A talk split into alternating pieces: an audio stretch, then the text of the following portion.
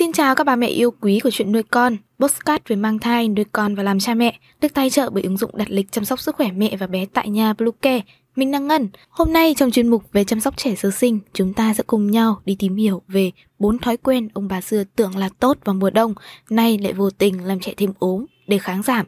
Chúng mình sẽ quay trở lại ngay sau đây. Các mẹ hãy tải ngay app Bluecare để đặt lịch tắm bé, điều dưỡng vú em, chăm sóc trẻ sơ sinh, xét nghiệm và điều trị vàng da cho bé tại nhà, nhắc và đặt lịch tiêm chủng.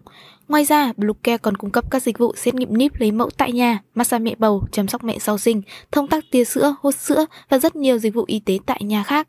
Truy cập website bluecare.vn hoặc hotline 24 trên 7 098 576 8181 để được tư vấn cụ thể các mẹ nhé. Vào mùa đông để tránh cho bé bị cảm lạnh, ốm vặt, nhiều bậc phụ huynh thường mặc cho con nhiều lớp quần áo hay giảm bớt các hoạt động ngoài trời của trẻ.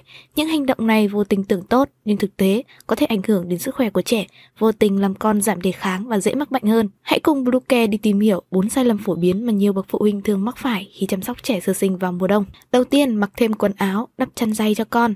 Đây là sai lầm mà nhiều phụ huynh dễ mắc phải bởi thường nơm lớp lo sợ con bị cảm lạnh nên có thói quen mặc thêm quần áo, quấn tròn cho con.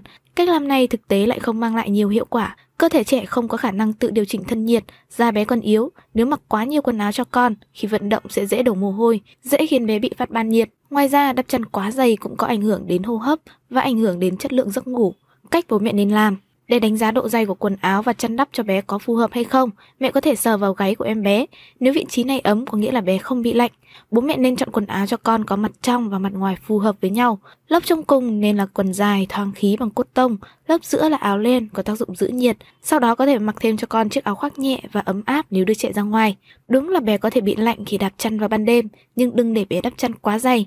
Mẹ có thể chuẩn bị sẵn túi ngủ cho bé, đắp chăn mỏng nếu bé nóng thì tung chân ra, ngoài ra còn có túi ngủ giữ ấm. Thứ hai, đóng cửa ra vào và cửa sổ mà không thông gió. Hầu hết các gia đình, đặc biệt là những gia đình có trẻ em, không quen với việc mở cửa sổ để thông gió giữ ấm. Theo các chuyên gia khoa nhi, cách làm này là thực tế không khoa học. Nếu căn phòng thường xuyên đóng cửa kín mít sẽ khiến không khí trong phòng không có sự lưu thông.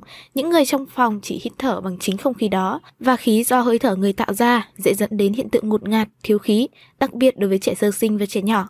Cách bố mẹ nên làm nên thông gió 1 đến 2 lần mỗi ngày vào mùa đông. Cách tốt nhất là mở cửa ra vào và cửa sổ đối diện.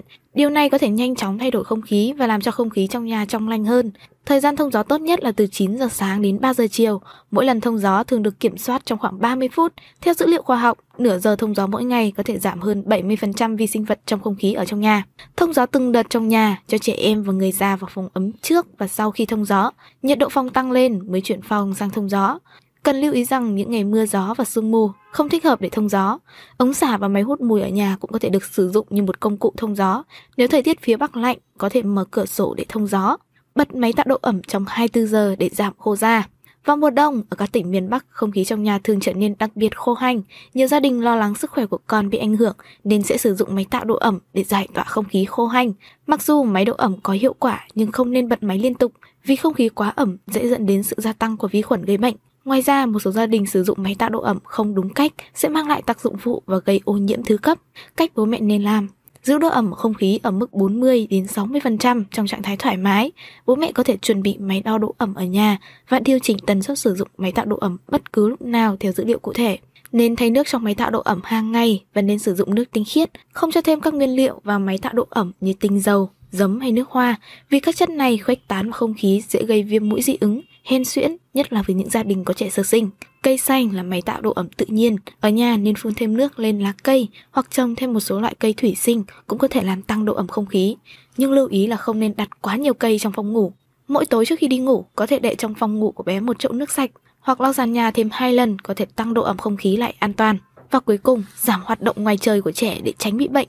Để phòng bệnh cho con, một số bậc phụ huynh giảm bớt thậm chí là hủy bỏ các hoạt động ngoài trời của con. Thực tế trong mùa đông, suốt thời gian trong ngày trẻ chủ yếu ở trong phòng kín. Có bé vài ngày không ra ngoài, việc ở trong phòng lâu ngày sẽ khiến trẻ dễ mắc bệnh hơn. Trẻ cần được vận động ngoài trời để tăng khả năng thích nghi với các yếu tố thời tiết, tăng sức đề kháng, phòng tránh được nhiều bệnh dễ lây nhiễm. Đối với trẻ dưới 5 tuổi, cần được ra ngoài trời tắm nắng hàng ngày vào buổi sáng để hấp thụ vitamin D, phòng ngừa được bệnh còi xương. Thời điểm lý tưởng để mẹ cho trẻ ra ngoài đón nhận ánh nắng mặt trời vào mùa đông là vào khoảng từ 8 đến 9 giờ 30 sáng. Cách bố mẹ nên làm đảm bảo dành cho con 1 đến 2 giờ ngoài trời mỗi ngày. Tốt nhất nên chọn khoảng thời gian từ 10 giờ sáng đến 3 giờ chiều, có nắng nhẹ và ít gió. Đưa trẻ đến các hoạt động ở những nơi không có nhiều người như ở ngoài trời, tránh đến các trung tâm mua sắm, siêu thị, nơi không khí không thông thoáng. Khi cho trẻ đi chơi ngoài trời, cần lưu ý mặc quần áo đủ ấm nhưng vẫn thoáng khí, để khi trẻ ra mồ hôi không thấy quá nóng. Thường xuyên kiểm tra mồ hôi lưng để kịp thời thay áo cho trẻ. Hy vọng rằng những thông tin vừa rồi hữu ích với ba mẹ. Hãy ủng hộ chúng mình bằng cách đăng ký, theo dõi postcard của chuyện nuôi con trên các nền tảng Spotify, Google Postcard, iTunes, YouTube, TikTok và Facebook nhé. Xin chào và hẹn gặp lại trong những số tiếp theo của chuyện nuôi con.